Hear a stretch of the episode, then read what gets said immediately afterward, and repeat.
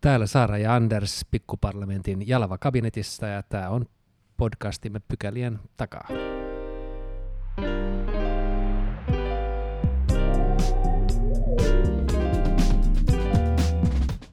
No niin, mennään ensimmäiseen pykälään. Tänään podcast-vieraana meillä on Matti Pesu, joka toimii johtavana tutkijana ulkopoliittisessa instituutissa. Erityisasiantuntemuksenaan tällä yhteiskuntatieteiden tohtorilla on Suomen ulkopuolustus- ja turvallisuuspolitiikka, euroatlanttinen turvallisuus, Pohjois-Euroopan turvallisuus, ulkopolitiikan teoria. Aika pitkä, pitkä lista erityisasiantuntemuksia, mutta tervetuloa, Patti. Kiitos, pitää sen tutkijankin jollain päteä. Tota, viimeksi kun olit täällä vieraana melko tasan vuosi sitten, niin Venäjän hyökkäyssota Ukraina ei ollut vielä alkanut, mutta silloinkin puhuttiin Venäjästä ja, ja siitä, miten, miten se silloin jo vähän niin kuin jännitteli muskeleitaan siellä Ukrainan rajalla. Puhuttiin myöskin NATO-jäsenyydestä, mutta niin kuin kaikki muistetaan, niin silloin ei vielä, vielä se ehkä kovin ajankohtaiselta tuntunut, mutta, mutta 24. helmikuuta muutti kaiken ja, ja, ja loppu onkin sitten jo historiaa. Tosin historia ei ole vielä saanut päässyt siihen pisteeseen, missä me toivottaisiin sen olevan, vaan, vaan tota, vielä tässä odotellaan Unkarin ja ehkä etenkin äh, Turkin päätöksiä asian suhteen, ja, ja tämä koko peli taas sitten vähän monimutkaistui tässä viime, viime viikolla, kun Turkki reagoi Ruotsin tapahtumiin. Miten sä näet tilanteen, Matti, miten asiassa on järkevintä edetä seuraavaksi ja kannattaisiko Suomen harkita etenemistä yksin vai onko Ruotsin ja Suomen tie vielä yhteinen? Joo, se koko tilannetta värittää ne Turkin nyt toukokuussa järjestettävät vaalit ja siellä on vaalisesonkin käynnissä ja nyt sitten nämä useampikin aktiivisen, Ruotsin aktiivisen kansalaisyhteiskunnan tempaus sitten on laitettu Turkissa merkille ja niitä on aika maksimaalisesti käytetään siinä vaalitaistelussa. Ja kyllä se vaikuttanut tähän Suomen ja Ruotsin NATO-polkkuun siten, vaikea kuvitella, että, että tässä nyt tulisi semmoinen ennen vaaleja sauma, missä se olisi Turkin johdolle hyödyllistä ikään kuin perääntyä ja sitten sallii ratifioida Suomi ja Ruotsi. Ää, eli, eli pitää ne odottaa sitten vaalien jälkeen. Ja mun nyt se Suomen, Ruotsin tavoite, oikeastaan koko NATO-liittokunnan tavoite suhteessa Turkkiin tulisi olla se, että sitten yritetään luoda sinne kesälle mahdollisimman paljon momentumia. Se on NATO Vilnan huippukokous. Siinä voisi olla sellainen sauma. Jossain välissä se vaatii ehkä amerikkalaiset luovia ajattelua. Ja sitten se vaatii myös se, että se Turkin tilanne vaalien jälkeen on, on jokseenkin vakaa, että jos siellä on jonkunlainen sisäpoliittinen hulapalo mennessä, menossa, niin sekään ei varmaan ole hyvä juttu. Että tässä on nyt tässä jos, jos tekijöitä, että mitä varmaan silti ei voi, voi vielä sanoa, mutta mä ottaisin sen niin kuin ensi kesän nyt maaliksi. Eh, voi olla, että me ollaan ehkä vähän liian kiinni tässä suomalaisessa poliittisessa kulttuurissa, mutta tuntuu, että jos Suomessa joku poliitikko niin maalasi itsensä niin nurkkaan kuin tuntuu, että Erdogan on tehnyt, niin olisi aika vaikea vaikea peruttaa. Jos vielä ajattelin, niin kuin miten herkästi Turkissa nyt ilmeisesti reagoidaan aika tiukin sanoin tapahtumiin, niin, niin eh, mikä nyt estää vaikka nyt sitten Putinia muutama viikon välein maksamassa tonnin, maksamasta tonnin jollekin, jollekin ekstreemityypille, jotta hän polttelisi kirjoja jossain pohjoismaisessa kaupungissa, että, että eh, helpostihan tämä voi junnata vaikka mitä pitkään. Joo, on tosi ilman muuta toi kuin sörkkimiselementti, että sieltä voi kolmas taho, Venäjä ehkä nyt erityisesti, niin yrittää sotkea sitä. Ja, ja se on ihan totta, että tässä mä en tiedä kuinka paljon turkkilaista on, sitä nyt selvästi on käyttänyt tätä välineenä, mutta onko he ajatellut sitä niin kuin kovin pitkälle, miten tämä sitten mahdollisesti jossain vaiheessa ratkaistaan tämä tilanne, koska sitten kun Erdoganin ja Turkin johdon kommentit laajemminkin on lähinnä vaan tuntuu, että ne kiristää sitä umpisolmua, ja mitä jyrkempiä, ehdottomampia ne vaatimukset on, niin sitä enemmän he joutuu ottaa sitä askelia taaksepäin ja ikään kuin perääntyy niistä vaatimuksista, että sitten, että miten saadaan näyttää siltä, että se ei ole strateginen tappio, vaan Turkki jotenkin hyötyy, niin se varmaan, se kyllä vaatii sitten luovuutta myös, että Joo, tietenkin um, edelleenkin niin tämä Suomen ja Ruotsin NATO-prosessi on edennyt ihan ennätys rivakkaa tahtia ja ratifioinnit on, on niin kuin muuten hyvin jo, jo taskussa, mutta sitäkin turhauttavampaa on, että, että se on näistä muutamista pelureista tai, tai parista sankarista kiinni. Turkin lisäksi tietenkin on, on toinenkin ratifiointi vielä, vielä tekemättä toisen, toisen tota, vähän samantyyppisen hahmon toimesta tuolla ää, Unkarissa. Ähm, nyt ollaan ihan, ihan toiveikkaita sen osalta, että, että viimeistään sit siinä vaiheessa, tai todennäköisesti siinä vaiheessa, kun Turkissa on, on nämä vaalit äh, olleet, niin tilanne rauhoittuu sen verran, että asia etenee. Ähm, minkälait, mi, millä tavalla sä ajattelet tätä, katsotaan niin kuin NATOn ja, ja toisaalta Yhdysvaltojen suunnasta, että kyllähän Yhdysvallat sit loppujen lopuksi sen ratkaisun tavalla tai toisella hakee, ja kysymyksessä on, on loppupeleissä ihan koko organisaation uskottavuus, että jos NATOn äh, viesti on ollut vuosikaudet avointen ovien politiikka, ja äh, Suomi ja myös Ruotsi mutta ennen muuta nyt, jos Suomea ajatellaan, niin, niin täyttää nämä, nämä kriteerit oikein kirkkaasti ja olisi nimenomaan vahvistus Natolle. Ja siitä huolimatta yksittäinen jäsenmaa tai, tai kaksi jäsenmaata pystyy, pystyy niin kuin aika tavallaan vähän keinotekoisistakin syistä sitä, sitä pitkittämään. Niin, tänään pitäisi olla suunnilleen Naton historian helpoin päätös. Näin, näinhän parhaassa tapauksessa olisi varmaan ollutkin, koska ollaan niin NATO-yhteen sopivia vielä. Mutta äh, mi, minkälainen kolhu tämä on Naton uskottavuudelle ja miten sä tulkitset, Matti, että et Yhdysvalloissa tätä katsoit, kuinka pitkään Biden kattelee tätä Erdoganin touhua?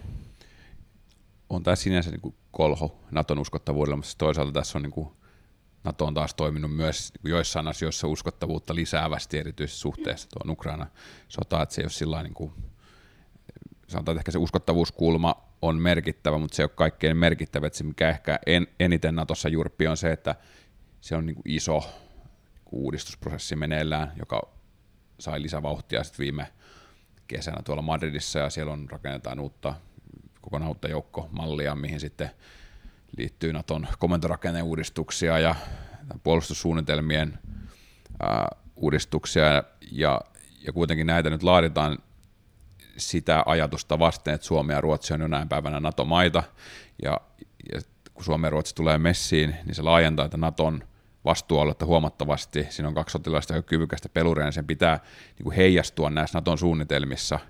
Ja kun Nato haluaisi nämä nyt niistä vielä väännetään, mutta Vilnaan mennessä pitäisi saada jo asioita valmiiksi. Ja, ja jos niin kauan kuin Suomi ja Ruotsi on varsinaisen jäsen, niitä ei voida niin kuin ottaa mukaan näihin esimerkiksi puolustussuunnitelmiin vielä niin kuin virallisesti, niin, niin tämän niin kuin NATO haluaisi pois altaa. Siinä on yksi syy, että näistä käytännön syistä niin Suomi ja Ruotsi olisi hyvä saada. Ja tämä tietysti on Suomen ja Ruotsin etu. Mitä Yhdysvaltoihin tulee, niin, niin Yhdysvallatkin on ottanut selvemmin jo se kannan, että nyt on aika hyväksyä, että Suomen ja Ruotsin täyttää kriteerit, niin olisi vaan aika ottaa ne mukaan.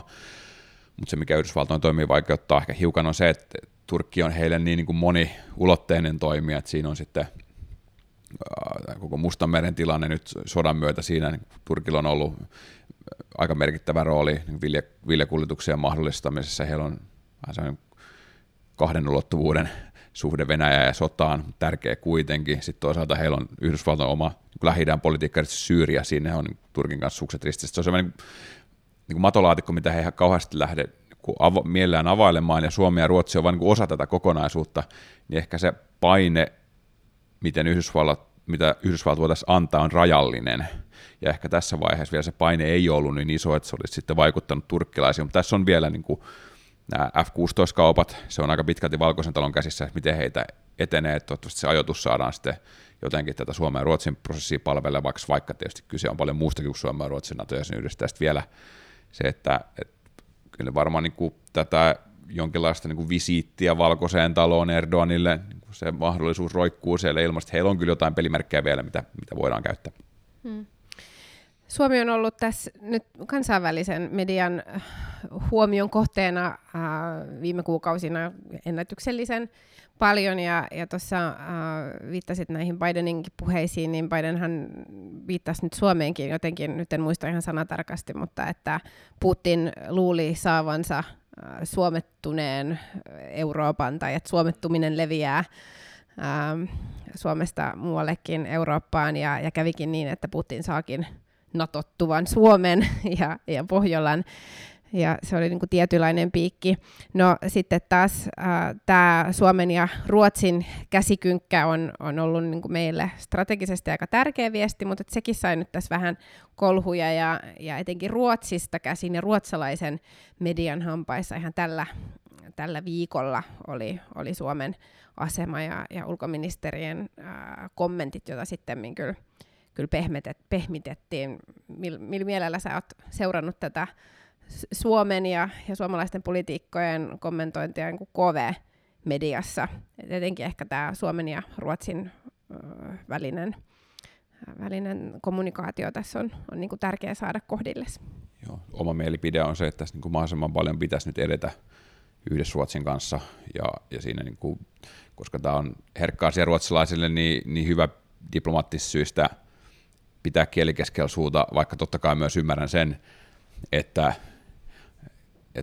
niin kuin osa ulkopolitiikan tekoa on se, että pohditaan niin kuin B-suunnitelmia ja C-suunnitelmia, joista ei välttämättä kannata puhua ääneen, mutta kyllä mäkin näen sitten, että jossain äärimmäisissä olosuhteissa se B-suunnitelma saatetaan, sitten joudutaan ehkä mahdollisesti harkitsemaan. Se, jopa todennäköisesti se ei ole tavoite, viittaan siis siihen, että Suomi joutuisi pohtimaan eri tahtista etenemistä, mutta me ei olla siellä vielä. Mutta se vaan, sanotaan, että se Ruotsin median reaktio näihin ulkoministerin kommentteihin, siis levisi kuin kulovalkea, se oli kipinä kuivaan ruohikkoon, kun se niinku roihahti vaan. Mm. Ja, ja me oltiin upisi, sattumalta. Andersin kanssa just Tukholmassa niin, alkuviikosta, niin Suomi oli kyllä otsikoissa. Se, se ei sinänsä tullut yllätyksenä, kun mä itse näin ne kommentit ja mietin, että oho, ja, ja sitten alkoikin noita plus 46 numeroisia, tota, tai plus 46 numerot alkoi näkyä kännykällä, kun Ruotsista meikäläisiä ja kollegoita upissa tavoiteltiin, että se niinku kiinnosti heitä ihan valtavasti, ja se niinku edelleen. Mutta mä oletan, että meillä on sitten se oli ihan hyvä, niitä asioita täsmennettiin. Mä luulen, että meillä on aika epämuodolliset suhteet meidän niin valtion johtojen välillä, niin mä luulen, Joo. että tässä voidaan sitten kyllä käsitellä se asia aika rakentavassa Joo. hengessä.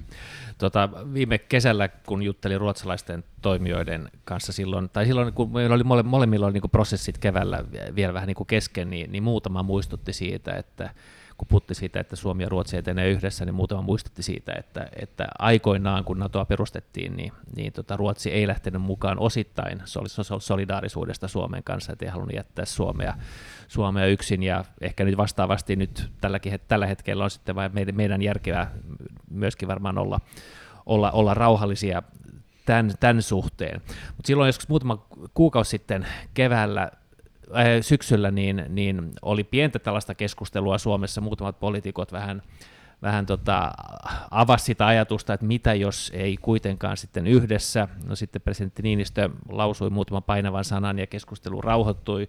Nyt tämän Haaviston ulostulon jälkeen oli ehkä taas muutama tällainen ja nyt sitten tilanne on, tilanne on, on, on taas rauhoittunut, mutta veikkaan, että näitä varmaan, varmaan niin tulee ja, ja paine koetaan niin kuin tässäkin, täälläkin pientä, pientä ahdistusta tilanteen, tilanteen edessä, mutta samaan aikaan, jos ajattelee silloin niin kuin viime kevään juttuja, niin aika moni meistä varmaan ajattelee, että tämä pitää nopeasti saada maaliin, mutta nyt toisaalta mä on, niin kuin, en mä nyt ole aistivena niin sellaista niin kuin kiirettä varsinaista. Tietenkin huolta, että jos tämä niin kuin, ei ollenkaan mene, mutta yleisellä tasolla ajattelen, että Suomi on nähnyt, että Venäjän kyvykkyydet ei ole ehkä ihan sitä, mitä me ollaan luultu, ja tiedetään, että meillä on omat kyvykkyydet kohtalaisen kunnossa ja ehkä etenkin, että meillä on kuitenkin käytännön tasolla saatu aika vahvoja vakuuksia muista, niin koet sä, että ilmapiirissä olisi, olisi sellaista tiettyä rauhallisuutta, että odotellaan vaan?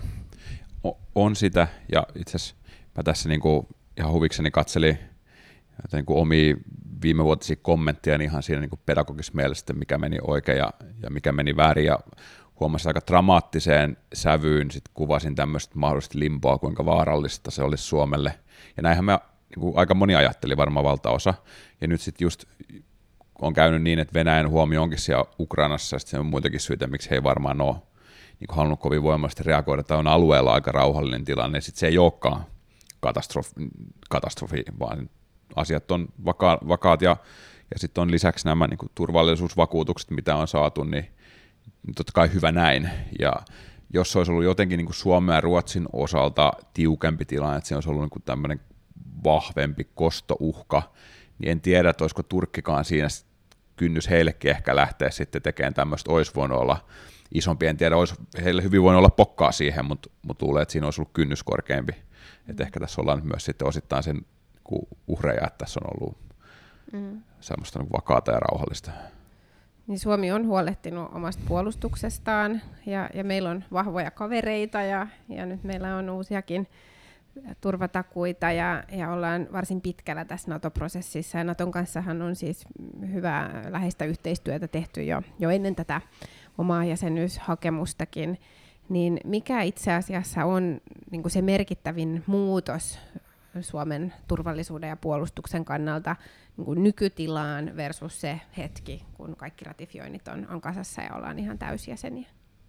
Siihen tulee niin kuin, mä sanoisin, kansainvälisessä asemassa, jos katsotaan tosi niin kuin lintuperspektiivistä, niin se niin kuin Suomesta tulee vähän tämmöistä niin kuin de facto käytännön liittolaisesta niin kuin muodollinen liittolainen, mikä sitten lisää niin kuin velvollisuutta niin kuin puolin ja toisin sitten niin kuin konflikti- ja sotatilanteessa niin auttaa, auttaa tavalla tai toisella.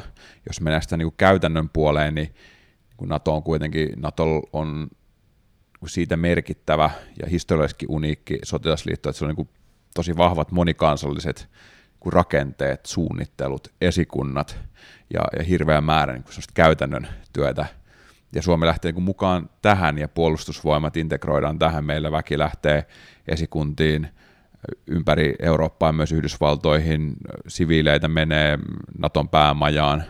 Ja, ja tulee muutenkin käytännön integraatiopuolta. Ja ehkä ja sit Suomi joutuu kansallisesti, kun tehdään puolustussuunnittelua ja mietitään, mitä kykyjä hankitaan ja mitä meidän puolustusvoimia kehitetään, niin ottaa tästä lähin sit vahvemmin sen Naton niin kollektiiviset tarpeet ja arvioida sit niitä niin kuin, vähän niin kuin omiin näkemyksiin vasta. Se tulee tämmöisissä niin kuin, tosi käytännön asioissa, että se, se muuttaa sitten meidän puolustuksen perspektiiviä ja käytäntöä, että ikään kuin, niin kuin ankkuroidaan ja integroidutaan. Ja sitten tulee ihan käytännön asioita näistä niin kuin ilmatilannekuvan vaihdosta ja, ja mi, mitä lie, mihin sitten niin kuin meillä, meillä niin, kuin niin integroitaan, lähdetään mukaan. Tällaisia käytännön vaikutuksia on paljon, vaikka ne poliittiset vaikutukset korkeammalla tasolla ehkä niin dramaattisia, miten sitten niin voisi uskoa, koska niin paljon on jo tehty. Entäs käytännön turvallisuuden näkökulmasta? Kyllä se niin kuin, kaiken järjen mukaan niin, niin kynnys Suomea, Suomea niin kuin kohdistaa aggressio Suomea kohtaan niin nousee. Se, sitä on tavoiteltu ja, ja kyllä se on niin kuin vaikea nyt sitä on väittää toisin, koska kyllä se, jos ajatellaan tuota vaikka Venäjän näkökulmasta, niin he joutuu sen nyt ottamaan huomioon, että jos Suomea kohtaan, heillä tuskin ei ollut aikomusta nyt niin kuin välittömästi tulla Suomen kimppuun, mutta nyt se sitten on myös niin kuin tulevaisuutta niin kuin vastoin peiliten niin epätodennäköisempää. Jos nyt ajatellaan vielä sit sitä, että miten päästä siihen pisteeseen, niin, niin kun, jos taas palataan Turkin, Turkin puheisiin, niin niin kauhean, nythän muutamat neuvottelut kai, kai peruttiin ja, ja puhemiehen matkoja sinne on peruttu, peruttu ja, ja niin edelleen, mutta kauhean vaikea on nähdä, että, että sinänsä neuvotteluteitse Turkin kanssa päästäisiin mihinkään. Meillä on ihan eri näkemys ilmeisesti siitä, että mitä se Madridin sopimus tarkoittaa ja, ja, ja tietenkään ei, ei Suomi tai Ruotsi voi, voi, voi tässä niin kuin lähteä, lähteä jotenkin Eh, omia kansalaisiaan lähettämään Turkkiin vaan siksi, että ne on ikäviä juttuja Erdoganista joskus johonkin kirjoittanut. Mainitsit, mainitsit tässä, vai se Sarsovia, joka mainitsi tämän F-16-kaupat, ja nyt niitähän on nostettu tällaisena eräänä avaimena, ja ilmeisesti aika suoraan viitattu siihen, että nämä on jossain määrin ehdolliset.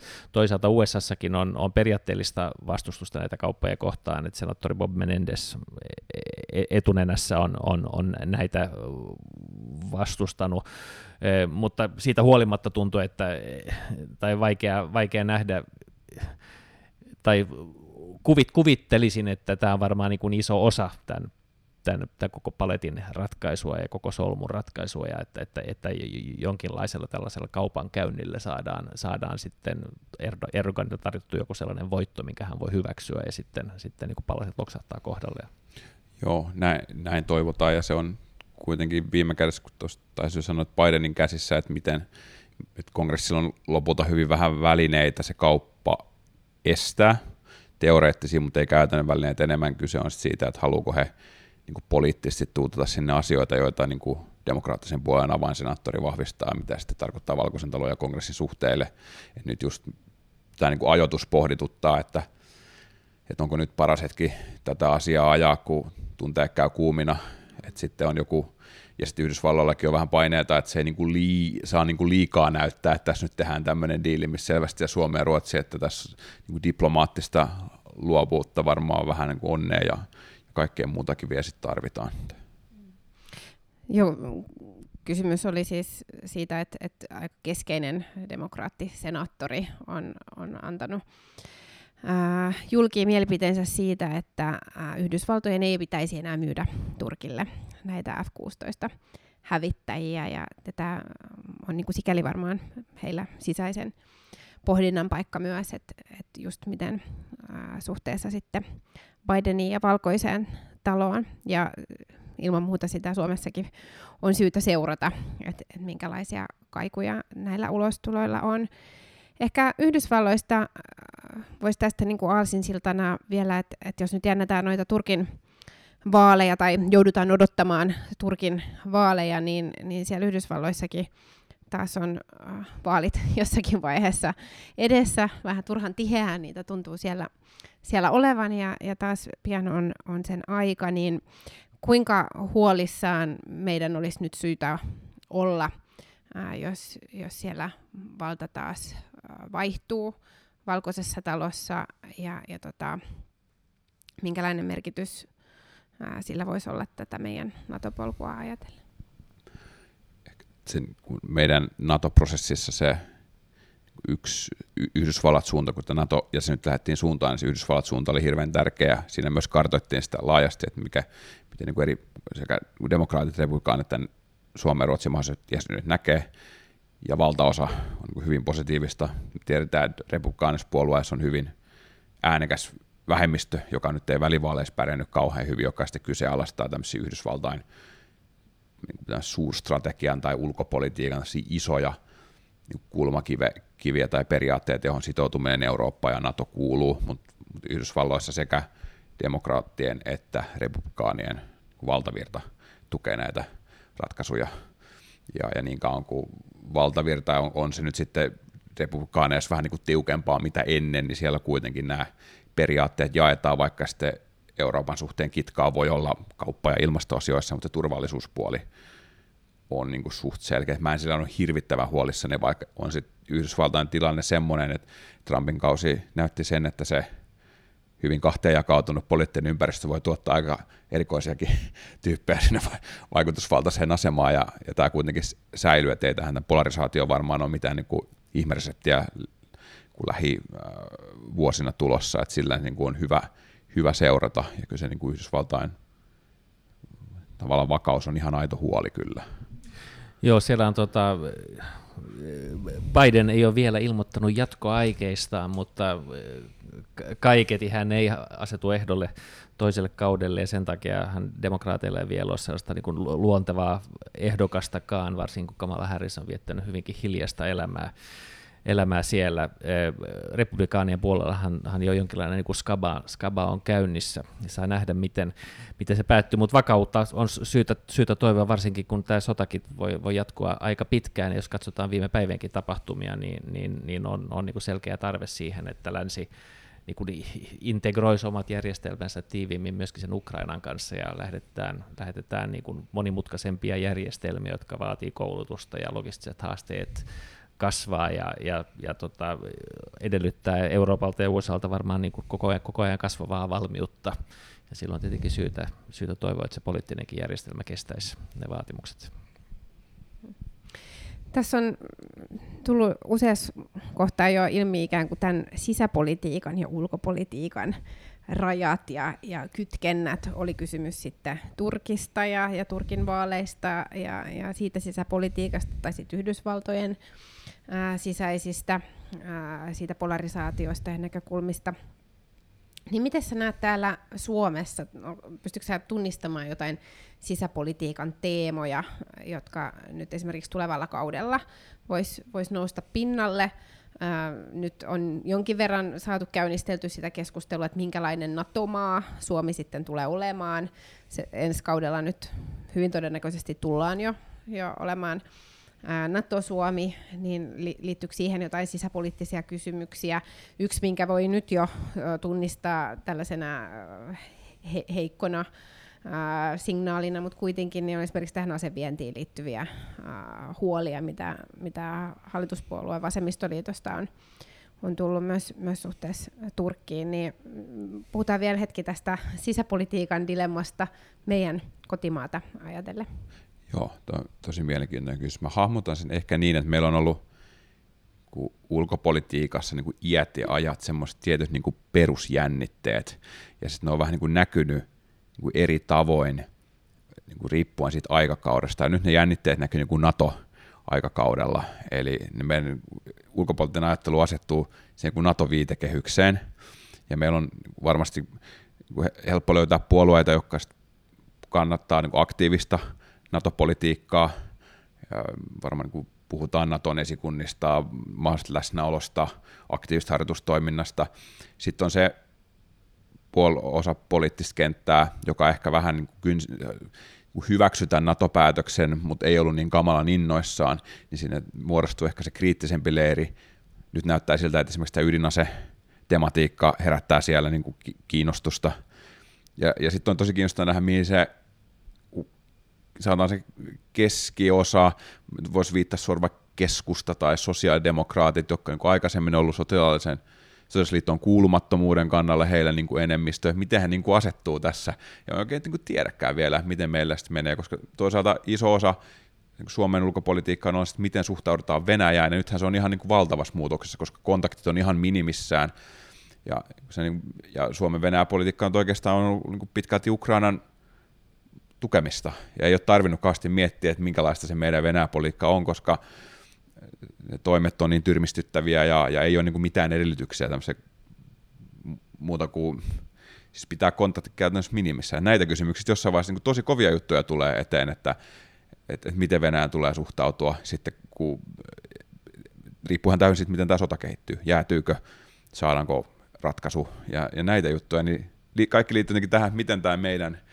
nämä niin perusjännitteet asettuu. Ja tätä mä seuraan suuren mielenkiinnolla. Varmaan, että vaalit kun tulee, niin, niin sitten vähän puolueen ulostulot kieli siitä, missä, missä ajattelu menee.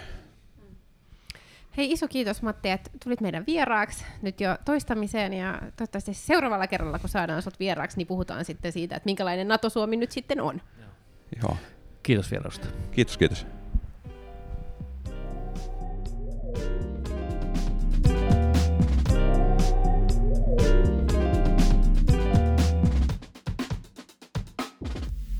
Eli mennään, mennään toiseen pykälään kyselytunnilla.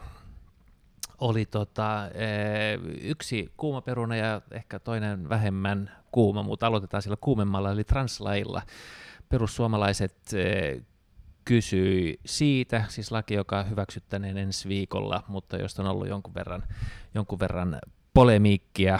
Ja tota, lähtivät odotetulla kulmalla liikkeelle, siis levittäen tavallaan niin kuin tätä ajatusta, että nyt meillä on tilanne, jossa jokainen vaan niin kuin vaihtaa sukupuolia edestakaisin ja, ja menee, menee toisten pukuhuoneisiin. Siis tällainen uhkakuva, jota tässä on niin kuin maalailtu, jolla nyt ei juurikaan todellisuuden kanssa ole mitään tekemistä, mutta vaaliaseeksi tätä varmaan sitten kaavaillaan. Mm.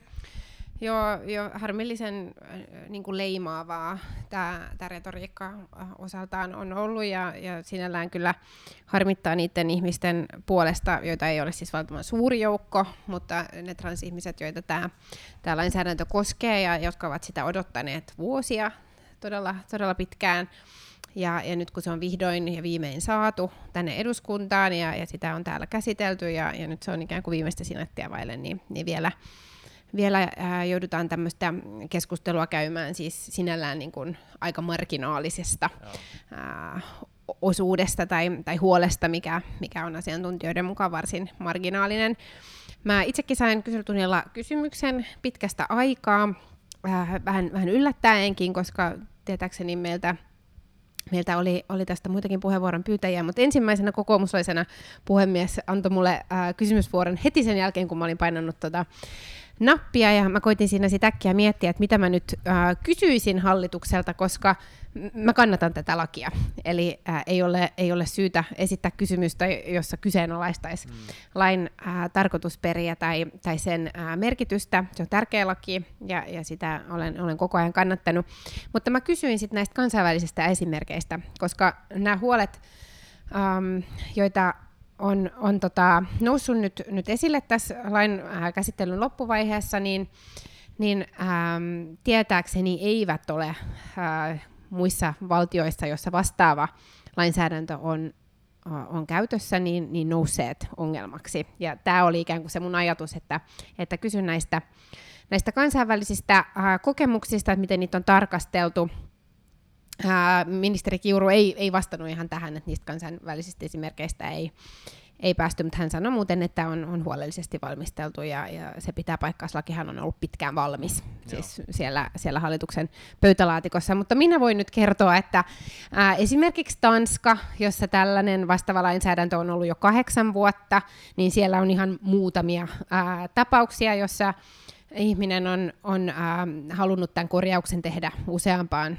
äh, kertaan, eli, eli on katunut sitä, äh, niin kuin hyvin yksittäisiä tapauksia. Sen sijaan niin mitä väärinkäytöksiä, tämän lain väärinkäytöksiä, niin niitä ei ole käytännössä ollenkaan ilmennyt, että et voi, voi olla huoletta tämän, tämän lain puolesta, kun, kun tällaisia huolia on ilmastolla. Joo, koska tämähän oli se narratiivi, minkä perussuomalaiset levitti, että, että nyt että tämä ei koske niin transihmisiä, vaan tämä koskee kaikkia. Ja, ja, ja kaikki nyt sitten voivat lähteä vaihtamaan sukupuoltaan edestakaisin. Siis ikään kuin meidän yhteiskunta olisi jotenkin niin, niin tasa-arvoinen, etteikö siitäkin aina tulisi myöskin niin kuin haasteita. Ja, ja, ja, ja, ja sehän, niin kuin, sehän muuttaa sinänsä niin kuin aika paljon, kun, kun sukupuoli, sen, sen juridisen sukupuolensa muuttaa. Että se ei todellakaan ole, ole tämänkään jälkeen sellainen asia, jota jota lähdetään tekemään edes. Se myös aina kestää. Ja se myös aina kestää, joo. Et musta se on niin kuin, eh, tavallaan se on, se on, se on transihmisten tilannetta niin kuin, jotenkin, niin kuin, jotenkin halventava tai vähättelevä ajatus, että, että kuviteltaisiin, että tämä olisi asia, joka, jonka kanssa ihmiset lähtis pelaamaan. Siitä siis muista tämä keskustelu tämän ympärillä on ollut, on ollut ongelmallinen ja se, että tässä nyt sitten rajattiin eh, tätä muutosmahdollisuutta vuoteen – sehän ei transihmiselle sinänsä ole mikään ongelma, mutta, mutta, mutta muista viestinnällisesti se on ongelma, koska se nimenomaan ikään kuin alleviivaa sitä ajatusta, että tämä on jotain, joka tehdään niin kuin monta kertaa edestakaisin niin kuin huvin vuoksi. Ja siksi hallituksen alkuperäisessä esityksessä tällaista ei ollut, koska ajateltiin, että se ei ole relevantti asia, koska minkään asiantuntijan mukaan se ei, ei, ei niin kuin ole merkittävä relevantti asia, mutta valiokuntakäsittelyssä sitten osittain teidän avustuksella sitten tällainen rajaus tuli, tuli jonka, johon sitten, sitten tavallaan keskustelu sitten pyörinyt tämän ympärille. Mun mielestä ei, ei niin kuin kovinkaan hyvällä tavalla. Mm. Joo, jostakin valiokunnan asiantuntijakuulemisista se oli, oli noussut, mutta mullekin on vähän epäselvää, että, että mistä suunna, suunnalta. Pääasia on kuitenkin se, että ähm, sieltä tuli vahva mietintö lain puolesta ja, ja se niin kuin etenee, se on se ensisijainen ää, tärkeä asia ja, ja varmaan joitakin puoltoääniä saatettiin saada sen taakse myös sillä, että, että tällaiset muutokset ää, tuli. Se pitää ehkä sanoa, että toisin kuin kun, ähm, jos joissakin kommenteissa on annettu ymmärtää, niin niin tämä valiokunnassa käyty keskustelu ää, ei ole hidastanut tämän lain käsittelyä. Joo, ei. Eli siitä ei, ei voi kyllä ää, syyttää kokoomusta, että, että lain ää, käsittely tai voimaantulo olisi, olisi myöhästynyt tämän tämän keskustelun uh, vuoksi, joskin sitä voi sinällään ihan aiheellisesti kyllä myös mun mielestä kritisoida. No. Mutta oleellista tässä on, että tämä on, tää on niinku iso ihmisoikeusongelma, joka saadaan, saadaan tällä korjattua. Siis se olemassa oleva tilanne, joka on siis vieläkin voimassa, kunnes tämä laki tulee voimaan, niin, niin, niin, niin se on, sitä pidetään kansainvälisesti räikeänä ihmisoikeusloukkauksena, ja, ja nyt se korjataan.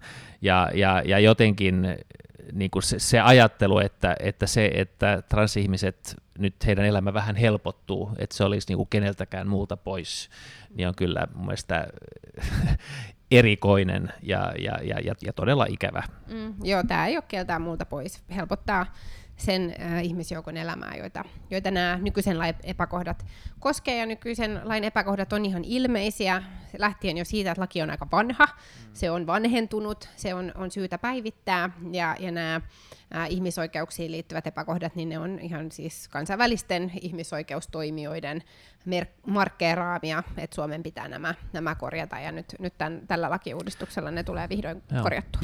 Mutta puhuttiin siellä muustakin. Joo, ennen kuin mennään niin. meidän aiheeseen, niin, niin sanon vielä, että tässä samassa yhteydessä perussuomalaiset halusivat nostaa myös myös äh, seksuaali- ja sukupuolivalistuksen tai kasvatuksen kouluissa niin, ja, ja kyseenalaistivat sitä, että, että koululaisille tällaista tietoa äh, on, on tarjottu. Joo, ja sitten minusta se, se kysymyksen asettelu on jotenkin niin, että, että, että, että tällainen niin kuin vakaumukselliset kysymykset, niitä ei pidä sekoittaa kouluun, mutta se kuitenkin tavallaan sen sekoitti, koska sanoi, että vakaumuksen pohjalta käytännössä niin kuin pitäisi voida olla menemättä tunneille, jossa, jossa käsitellään niin kuin sukupuolivähemmistöjä ja yritetään lisätä ymmärrystä heitä kohtaan. että mä en ymmärtänyt tätä logiikkaa ollenkaan, mutta mun mielestä Lee Anderson vastasi ihan niin kuin hyvin siihen, että, että, että nämä ovat ihmisryhmiä, jotka voivat kokea kiusaamista kouluissa ja, ja, ja se, että, että ymmärrystä kasvatetaan, niin, niin se auttaa myöskin heidän tilannetta ja on niin kuin kaikkien kannalta hyvä asia. Kyllä, se on ilmiselvästi näin ja opetusministeri Andersson vastasi mun mielestä hyvin myös siihen, että ää, ei ole poliitikkojen paikka päättää oppimateriaaleista niin, tai kyllä. oppituntien sisällöstä, että et se ei kuulu niin kuin poliittiseen päätöksentekoon. Ehkä tähän ää, juridisen sukupuolen vahvistamiskeskusteluun vielä tämä urheilunäkökulma, koska se on myös ollut, ollut tässä jonkin verran esillä tällaisena uhkakuvana, että, että tässä nyt äh, tulee, tulee niin kuin, äh, jotakin ongelmia siellä urheilupuolella. Tällaista keskustelua ja tällaisia keissejä hän, hän onkin maailmalla, äh, se pitää ihan paikkaansa, mutta kysymys on, niin kuin ministeri Honkonen, äh, urheiluministeri kommentoikin, niin se on niin kuin urheilun äh, lajiliittojen sisäisestä äh, niin kuin sääntökeskustelusta, että et sitä ei, ei meidän kansallisella lainsäädännöllä ää, muuteta, eikä, eikä tällä ole siihen vaikutusta, miten eri lajit urheilukisojen sääntöjä ää, rukaavat. Ää, se on, on tietenkin niin kuin myös keskustelu, mikä pitää käydä, mutta ei tämän, tämän, tämän lain ää, yhteydessä.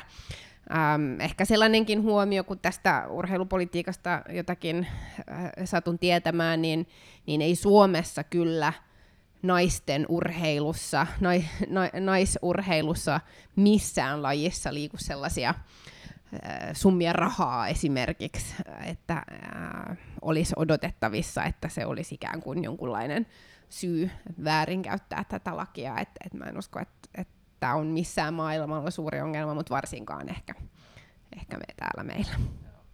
Joo, että aika marginaalisten pelkojen ympärillä tässä on tätä no, vastustusta no, Kyllä, kieltämättä nämä on, on hyvin marginaalisia Joo. kysymyksiä. Joo, mutta sitten oli siis tosiaankin muita aiheita. Arto Satonen, teidän kansanedustaja, kysyi työvoiman saatavuudesta. Siis yritykset hän laajasti ilmoittaa, että työvoiman saatavuus on iso kasvun este. Ja, ja, ja, ja tietenkin moneen asiaan on ehkä vaikea puuttua, mutta tiettyihin prosesseihin voi puuttua. Ja, ja, ja se, että, että ulkomailta helpommin voisi palkata Suomeen työvoimaa, niin se nyt on asia, joka, joka oli tämän kysymyksen taustalla ja joka toki on ollut hallituksenkin agendalla. Joo, kyllä hallitukselta vähän kyseltiin, että miksei toimia ole, ole nähty ja, ja yksi esimerkki sellaisesta varsin äh, simppelistä toimesta, jota ollaan peräänkuulutettu, mutta jota ei ole nähty, niin on tämä saatavuusharkinnan äh, poistaminen tai siitä, siitä luopuminen, jolla olisi olisi kyllä vaikutusta ja, ja jota yritysten puolelta, siis kansainvälistä rekrytointia toivovien yritysten puolelta kyllä toivotaan, mutta tätä ei ole hallitus edistänyt ja, ja sitä vaikuttaa vastustavan myös esimerkiksi perussuomalaiset. Että tässä Joo. on vähän niin kuin vähemmistössä porukka, joka, joka pitäisi tätä tärkeänä. Joo, siis se on tyypillisesti sellainen aika poliittisesti puolueita jakava, jakava homma, että, että vasemmistopuolueet käytännössä sitä vastustavat, eli perussuomalaiset, demarit, kaikki muut, ja sitten porvallisemmat puolueet, niin kuin kokoomus ja me, ovat sitä yleensä, ollaan sitä yleisesti puollettu. Ja, ja tota, e, siis sehän on, saatavuusharkinta käytännössä tarkoittaa sitä, että kun yritys haluaa palkata jonkun, niin se menee prosessiin kautta, että onko vastaavaa Suomessa, onko se välttämättä tarpeen. Ja jotkut alat on siitä vapautettu, mutta silloinkin, koska se on olemassa, niin se, se hidastaa käytännössä rekrytointiprosessia. Ja se on ongelmallista myöskin sen takia, että, että silloin kun sitten saa palkata, niin se ihminen kiinnittyy siihen alaan ja siihen yritykseen, mikä tarkoittaa, että, että on vaikea vaihtaa, vaihtaa työpaikkaa, mikä, mikä sitten altistaa myöskin väärinkäytöksille joka luulisi olevan nyt sitten vaikka vasemmistopuolueidenkin intressissä. Mutta tätä on siis tätä on vähän helpotettu tällä kaudella. Eh, itse ollaan yritetty saada eh, kokeilua aikaiseksi, niin että vaikka alueellisesti se poistettaisiin ja katsottaisiin sitten niitä seurauksia, sitä on ollut. Sitä ei, se, ei olla, se, se ei ole mennyt läpi, niin mutta pieniä kevennyksiä. Vai? Niin, vaikka sieltä Pohjanmaalta, mutta vähän kevennyksiä on ollut, että sinänsä nyt tämä siirtäminen, siirtyminen yrityksestä toiselle on, on helpompaa mm. tätä nykyään. Joo, Anders puhuu ihan oikein tästä saatavuusharkinnan poistamisesta, näin se juuri on, mutta tietenkin harmi, että tämä, tämä vasemmistopainotteinen hallitus ei ole ää, sitä saanut edistettyä. Ehkä sitten ensi kaudella, mikä Ehkä. kokoonpano siellä sitten onkin, mutta olisi kyllä todella tärkeää. Siis Suomi ei, ei tule pärjäämään, eikä, eikä meillä ole niin mitään mahdollisuuksia ylläpitää tätä hyvinvoinnin tasoa, ellei me Joo. saada merkittävissä määrin kansainvälistä Joo.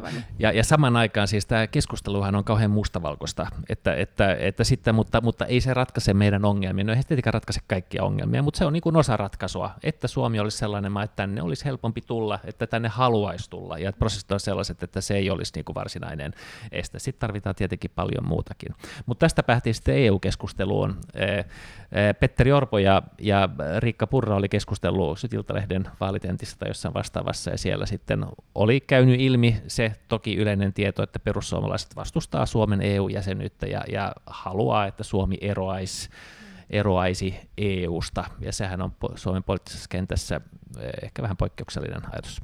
Joo, heillä on tällainen strateginen tavoite, että, että Suomi pitäisi saada irti e- Euroopan unionista, ja, ja tämähän on niin kuin todella äh, lyhytnäköinen ja huono ajatus, millä ei, ei kyllä oikein ole mitään, mitään niin kuin pragmaattisia perusteita. Et, et, ilman muuta meidän paikka on Euroopan unionissa, on ollut, on nyt ja, ja tulee olemaankin, ja meillä, meillä on pää, pääosi, tai siis oikeastaan vain hävittävää siinä. Luulisi, että Brexit olisi jo osoittanut, miten, miten ää, huono ratkaisu se oli Britannialle ää, erota, ää, ja puhumattakaan sit vielä tästä turvallisuuspoliittisesta toimintaympäristön muutoksesta, mikä tässä on ollut, että et sitä suuremmalla syyllä meidän pitää olla entistä vahvempi osa eurooppalaista Joo. arvoyhteisöä. No tuohon sitten tote, toteaa, että, että jo, mutta nythän me ollaan Natossa, e, ja silloinhan tämä turvallisuuspoliittinen aspekti ei ole niin tärkeä. No kannattaa ehkä muistaa, että he kirjoitti tämän silloin, kun me ei oltu Natossa, ja silloin, kun he vastustivat Naton jäsenyyttä, että ei sitä sillä voi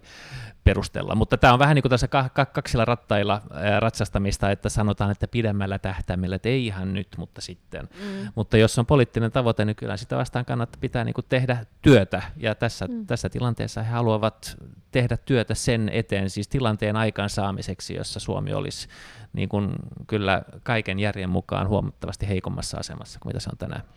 Kyllä, joo, ja, ja tämä ei ollut mikään, mikään niin kuin väärin tulkinta, vaan, vaan perussuomalaiset vahvisti tämän kyselytunnilla vielä toistamiseen, että, että tämä on heidän kantansa ja se on heidän voimassa olevan linja.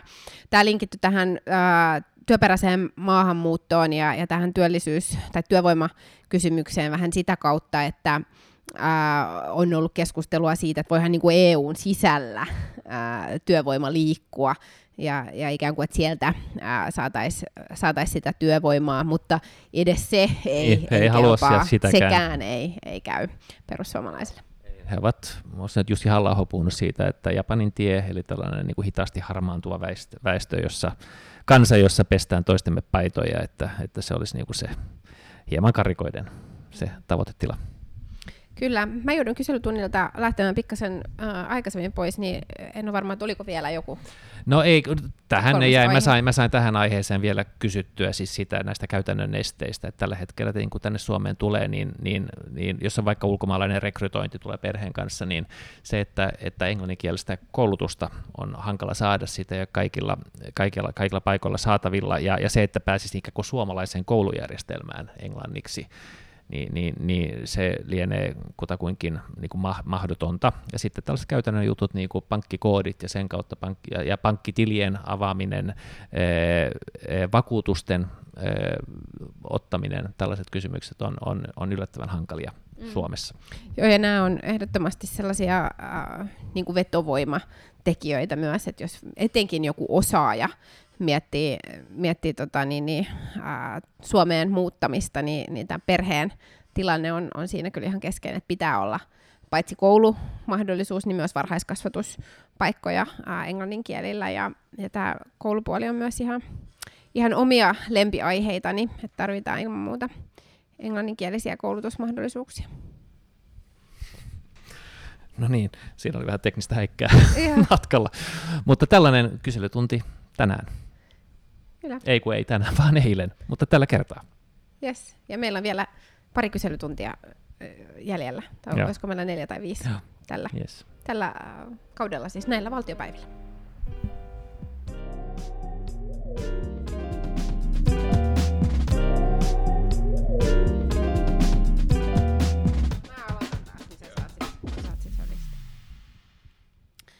Vi går till paragraf 3 och uh, hälsningar från Stockholm.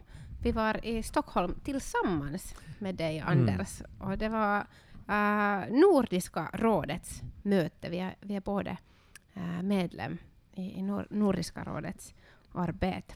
Va, vad gjorde vi? Eh, det där, no, vi var där i riksdagen, Sveriges riksdag, jag tror att de har kanske plenumpaus nu, för man såg inga andra riksdagsledamöter, men där var vi och hade Nordiska rådsmöten. Det var liksom ett mellanmöte, ett sånt förberedande möte, och, och där träffar man sen eh, riksdagsledamöter från andra, andra nordiska länder, och så funderar vi på, på, ja, på nordiska frågor. Mm. Nordiskt samarbete är jätteviktig, men äh, just nu är det ännu viktigare mm. än tidigare, tror ja. jag. Och uh, vi pratade lite om um, Helsingforsavtalet. Ja. Kan du berätta vad Helsingforsavtalet är om? Alltså jag måste medge att om du ska fråga mig det här kanske för några veckor sedan så skulle jag inte kunna svara. ja, jag hellre. Nej, ja, men nu vet jag att Helsingforsavtalet det var avtalet som, eh, som definierar hur Nordiska rådet ska, ska arbeta och, och vad, det, vad, det man liksom, vad som omfattas av Nordiska rådet. Det är ett avtal som har, uppenbarligen har skrivits i Helsingfors, undertecknats i Helsingfors, men så har det uppdaterats några mm. gånger. Och nu var egentligen frågan det här att borde man också tala utrikes och säkerhetspolitik i Norden? Och det har varit jobbigt tidigare kanske när vissa länder har varit NATO-medlemmar och andra inte har varit det, men nu vet vi ju att NATO-medlemskapet bara är en tidsfråga. Mm. Och det är därför, därför tänker man att, okay, att då, då kanske också säkerhetspolitik borde vara en fråga som diskuteras i Nordiska rådet, eftersom vi då alla liksom egentligen är på samma spelplan från och med strax. Precis. Och uh, avtalet är från redan 60-talet. Nå något sånt, ja. Ja. ja. Så det, det är en bra idé att, att se vad, vad, uh, vad hänt just nu. Mm. med det nordiska samarbetet. Ja. Men i vanliga fall så när man är i Stockholm så tycker jag att man brukar liksom lite gå omkring på stan och äta sådana underliga underliga chokobollar som man mm. serverar i Sverige. Nej. Men det blir inget så här nu. Vi satt bara på möten från morgon till kväll. Ja, vi, ha, vi hade ingen tid. Nej. Men, men vi, vi hade en möjlighet att gå till uh, uh, fotografiska ja Ja. Kanske 20 minuter eller ja. någonting. Ja, det där var... fanns fina foton, eh, bland ja, annat av eh, kungen och andra svenska dignitärer. Ja. ja. Och uh, vi hade också uh, utskottsmötena. Uh, jag, jag är i uh, vad heter det, kunskap och kultur mm. i Norden, uh, utskottet. Vilken uh, utskottet är du? No, jag, alltså jag, har, jag, egentligen så är jag i hållbarhetsutskottet, men nu så satt jag i det, det som kallas presidiet, det där liksom ordförandebordet, mm. så var inte något utskott. Aha. Så det var lite liksom annorlunda för min del. Mm. Även viktigare. Ja.